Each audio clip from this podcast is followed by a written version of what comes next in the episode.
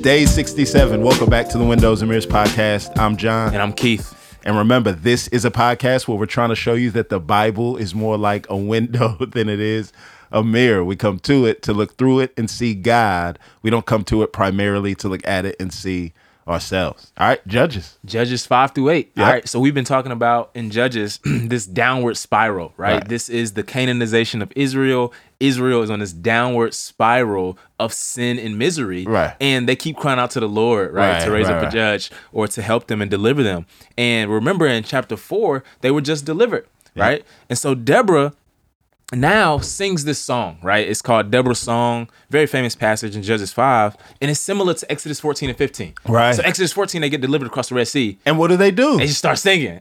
Praise is the reflex of the soul Yeah. to people that have had this amazing encounter with their God. Absolutely. And I love the song because, you know, the way she puts it is indicative of what happened, right? So she's like, Lord, when you came from Sair, when you marched among the fields of Edom, the earth trembled, the skies poured rain, and the clouds poured water. What is she saying? She's saying that God was marching, and she uses the imagery of a divine warrior. Right. All throughout the Old Testament, when especially in the Psalms, when the people of God Right. are praising God for what he did, Right. they said, Lord, you fought for us. Right. We didn't do it. Right, right, right. And so you see, like you said, bro, when your victory comes from the Lord, man, the only proper response and fitting response is praise. It's praise. Yep. Yeah. And I love how she recounts and goes on and on and on, even to the very end. And this gets to what you said last time. Yeah. How JL driving the tent peg through the temple, right through the head Mm-hmm. Yeah. of the person that oppressed them, Yeah. is in this small way kind of carrying forward the promise that we saw in Genesis three fifteen. And she's gonna say, "Yo, JL, duh, tough." Put the tent peg through his temples, and then she's gonna say, "And his head fell at fell at her feet." Mm. And what you see is, oh snap! What you see is this crushed head Yeah. laying dead at the feet Yeah. of the woman and it reminds us genesis 3.15 god says yo the woman is going to give us a seed the seed with this heel is going to crush the head of the snake Amen. Yeah, absolutely. So you see the Lord's victory there. And then the cycle begins again in six. well oh, and you i I love love yeah Good. the last line of chapter 5 and the first line of chapter 6 it says this yo and then they had peace for 40 years true. oh Mm-hmm. that's dope man they got peace at the hands of god Yeah. that's good news and then it said and then israel did what was evil in in in the sight of the lord so it's back to back so you see just Yeah. how quickly they are you've got to remember in the original manuscripts there are no chapter breakdowns Right. so somebody would just read this line and the next paragraph starts off and it's like, what? Wait, no, no, no, wait, wait, wait. Yeah. Didn't they just sing to God for his praise and now they're doing evil in the sight of the Lord? Mm. That don't make sense. Yeah, absolutely. It doesn't. And so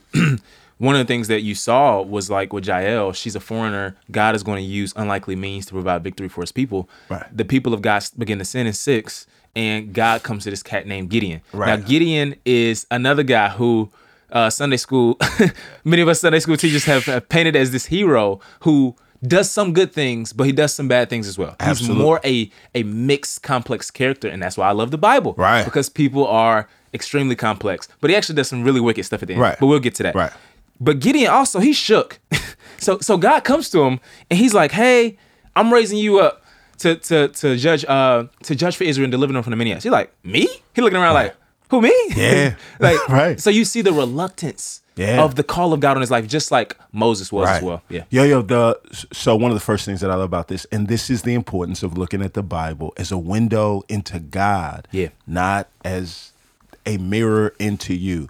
Because what God does is God c- comes to him Mm-hmm. and Gideon's threshing wheat in a wine press. You don't thresh wheat Yeah. in a wine press. Right. He's hiding out, right? So He should. somebody that's bold, right? God comes to him and says, Yo, Gideon, you mighty man of valor. Hmm. Listen, somebody that's a mighty man of valor would thresh their wheat out there and say, I wish somebody would, Would. come and try to take my. Yeah, yeah. No, eh, Gideon is like, Yo, I'm threshing here because I hope that they don't. Hmm. And this is what I mean. If you look at the Bible as a mirror, Yeah. then you're only going to see who you are through your eyes. Right. That's good. If you look at the Bible as a window, then you come across these things where, like, Gideon, you're forced to look at who you are through God's eyes. And that is a different picture. And so God is going to look at him and God is going to talk to Gideon now in terms of what God will make him Yeah. right? And that's what God does. God calls things that aren't in the same way that God calls light out of darkness. God refers to him in terms of what he will be, not who what he is right now. In the same way, God refers to us as his children, completely loved saints, even though we are right now this mixture of both. God, yeah, seeing ourselves through God's eyes is something that's empowering and only takes place if you treat the Bible as a window to look into God. Yeah, and we need the eyes of faith, right? So, Absolutely. So by all physical accounts, Gideon is like, me? Like I'm from the smallest tribe of Manasseh. Right. Like what what am I gonna do? Right. And you know what the guy says? I'm with you. Yo, I'll be with you, bro. I'm gonna and, be and he, with and you. you see the same thing all throughout the Bible. Right. God is like, I'm with you. And so again, for us, the antidote to fear is the acknowledgement of God's presence. Right? It's knowing he's with us. Mm. Right. That by all accounts, whether we're outmanned or not, right, that leads us to not be fearful. So I love the word that you brought up. It's not just God's presence, Yeah. because God is always, always present. present. That's what I said. Acknowledgement. Yeah. It's the acknowledgement of it, knowing that God is there, Knowing this deep sense and feeling that God is there. man, it's so good too because bro, Gideon is again this dude who's so scared, and not e- not only that, he's testing God. So Yeah. what does he do? As soon as God says that, he's like, "All right, man, you still got to prove it. You still got to prove yourself to me, God. Right, so right. I'm gonna go get these sacrifices and see if you consume them. All right, bet. Yeah. Then I'm gonna do it again. I bet. So boom. What the text is trying to say is this, fam. God's power is not limited by human weakness, bro Right. but it's often made perfect in human weakness. And Mm. That's so, good. so you see the weakness of Gideon here, right? And then right after that, he's going to tear down the Baal, the Baal altar and the Asherah, which is Which is a courageous act, which is courageous. but he's gonna do it at nighttime. Yep. Because he's like, yo. Because he's- yeah, yeah, yeah. Because he's scared. He's shook. He's like, yo, God, I'm gonna do this. Ah, but if I do it in the daytime, people gonna see me. So let me come by nighttime and do this courageous act anonymously. And I'm gonna wake up, say, yo, it's that who tore this down. right? Oh man, looks like stuff is just. So he tears down the joints. He tears down the altars. And uh, what's crazy is one, this is a foreshadowing of what should happen with the kings. So the kings, when they're evaluated, it'll say, ah, he he reigned for such and such amount of years. He he didn't do what was evil even in the Lord's sight, but he didn't tear down the altars. Right. So you see that God wants this stuff torn down. Then right after that, though, what happens? He builds one for the Lord. Right. So so this tells us that deconstruction and reconstruction is needed. Oh, come on. So we don't need to just displace Right. the idols that are in our hearts and in our society. Right. We need to replace those That's idols good. with the worship of the Lord. That's good, And you bro. see that Gideon here does that. Now it's so crazy, bro. And I know you want to get go ahead. No, no. But you see, even when he tears it down, Yeah. the people come out and and, and look this is how distorted they are Yeah. they have a zeal for the altars of their gods that have been destroyed and replaced with something else That's good.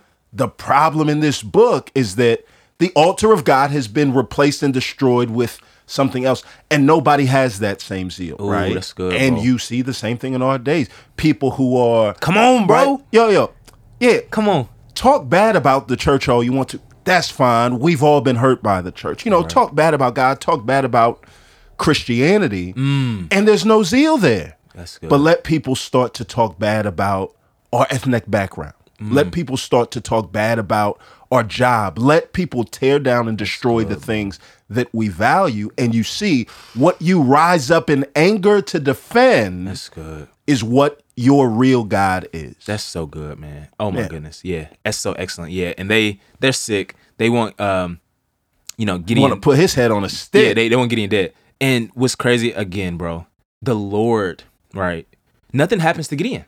So he tears down the Baal altars and the Asherah altars, and the people want him dead. Nothing happens to him yet. Well, his dad's like, yo, let Baal stand up for himself. Let Baal stand up for himself. Right. And so what happens after that? God is like, yo, I want you to take the Midianites. What does Gideon do? He provides another test for God. Right. So he puts the fleece out. Yeah. He says, yo, God, if, if dew is on it in the morning, I know you're really with me. Dew is on it in the morning. He's like, all right, let me try it again. Well, if dew is dry in the morning, I know you're really with me. Now, why does he do that? So good, bro. Right. Mm. Baal is the storm god. So what he's trying to do, he says, Yahweh, I want you to prove that you're stronger than Baal, so I'm gonna test you. Right. And so you see the sinfulness of Gideon Right. that he is holding God to the metric of a pagan idol. Right. And so you just see that Gideon is this fearful, weak dude Right. Mm. who's actually faithless, man. And God is still about to use this faithless dude to save and deliver his people. Right. We have to be encouraged Right. that God can use us even in spite of our Right. weaknesses. But Absolutely. we also need to be reminded that we aren't to hold God to the metrics and tests of our idols. Yeah. God has shown himself proven and trustworthy. Yeah. We are the ones that need to be shown proven and trustworthy, not him. Yep. Chapter six is full of the foresight and the patience of God, and that at each turn, God's like, "All right, yo, how you want to do here? Where here? All right, got you. Yep. All right, what you don't want to do here? All right, Got you. got you. Foresight of God, Gideon. I'm going to call you what you are not now, but I will make you. Yeah. Chapter seven. Yeah. God comes in and he's like, yo, Gideon, get the army, get it set up. And then what you see is God saying, all right, fam. First of all, even with 30,000, they're drastically outnumbered. Yeah. And God says, Facts. yo, still too many Yeah. too many. God saying, ah, if y'all win this and I help y'all win this, the people are going to take all the glory. There's too many people for me to get the glory. and so you see God constantly whittling down so that he can deliver his people through unlikely people and unlikely means so that at the end of the day God gets all of the glory and that's helpful for us when we feel like we're at a disadvantage when we feel like Yeah. yo, all the odds are stacked against us. Mm. We're not at a disadvantage. We are standing on the very platform that God likes to use to Yeah. defend his glory, right? When we feel weak and at a disadvantage, Mm. your weakness is not a hole that God has to pull you out of. Yeah. Your weakness is the very platform on which the deliverance of God is meant to be displayed. Absolutely. He's going to use 300 warriors. Yeah. And to or or people to be 120,000. Right. And so you just see that God is again using these, you know, unlikely means um to accomplish his purposes, but also man that the Lord uses the weak things of the world to shame the strong, Right. The foolish to shame the wise. And it's Right. like God is in the business so he can get the glory, so his power can be put on display and you see that yeah gideon obeys there right Yeah. and so you see the kind of progression Yeah. of gideon being this fearful guy Yeah. right and then he trusts in the lord for the victory and then in eight he turns into this egotistical like s- idolatrous Right. you know leader Yeah. and you know in eight it actually says that yo ah, the midianites were were captured Right. right but gideon is so so wild that ephraim gets this battle Right. that they win Yeah. He's jealous. Yeah. Right. And then he asked some cats that were actually Israelites. He says, "Yo, help my help out my troops." They don't help out his troops. He says, "I'm gonna tell y'all limb from limb." Right. So you just see this power, this authority, and this victory making a formerly oppressed man into an oppressor. Right. Yeah. Which is Yeah. which is strange. Right. Because then at the end of it, the Israelites say to Gideon, Yo, Ooh, this is fire. they're like, Yo, you worked out this great thing. And they tell him, Rule over us. He's like, "Nah." And he's like, nah, right? What what he says is this. No, no, listen. God got it. Why would you do that to me? That's as silly as somebody saying, "Yo, I love this song," right? Seeing somebody in concert and saying, "Yo, I love this song. I love your voice. Yeah. The fact that I could hear it. Let me applaud the microphone. Mm. I love this tune. Let me applaud Mm-hmm. the piano. No, you don't applaud the instrument. You applaud the instrumentalist, right? Yeah, and that's so good. what he's he's saying is, no, no, no. Look, look, God did it. Like y'all worship God. So he has it right. He's got the right intent. Mm. But then what you see is somebody that, you know, intention doesn't matter. Yeah. Good intentions don't matter if you have bad instructions. Yeah. I can intend to go from Atlanta to New York, but if I take I 85 South, Yeah. I'm never going to get there. Yeah. He can intend to honor God.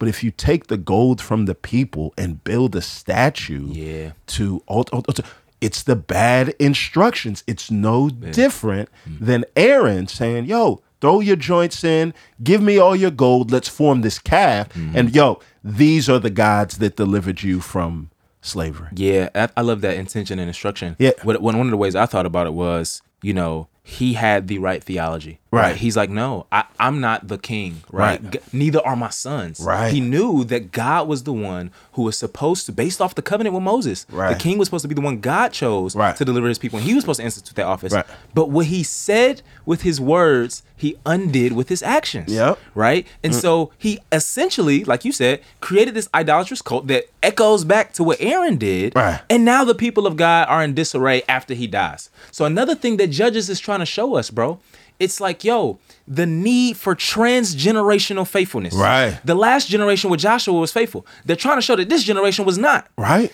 And so what we have to look forward to is that we have this Jesus Christ who is going to be faithful for all generations for eternity. I know you want to get into it. What's up? That's it. Yeah. That that what what what you see is though even though Gideon said, "Yo, I'm not it. It's God." Mm-hmm. They're like, "Ah, that's fine." And they were faithful as long as he lived. Mm.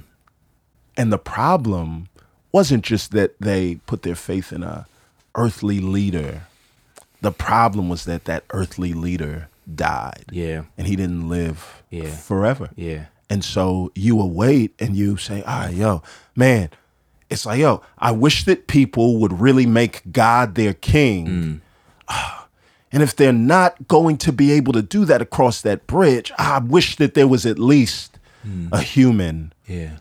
or somebody in bodily form Yeah. that would live forever as their king. Yeah. And in the Lord Jesus, we see God embodied in humanity. Yeah, not only dying. Oh. not only that, bro. I'm sorry, that's that's super good. on, yeah. But I I- I just wanted to say this.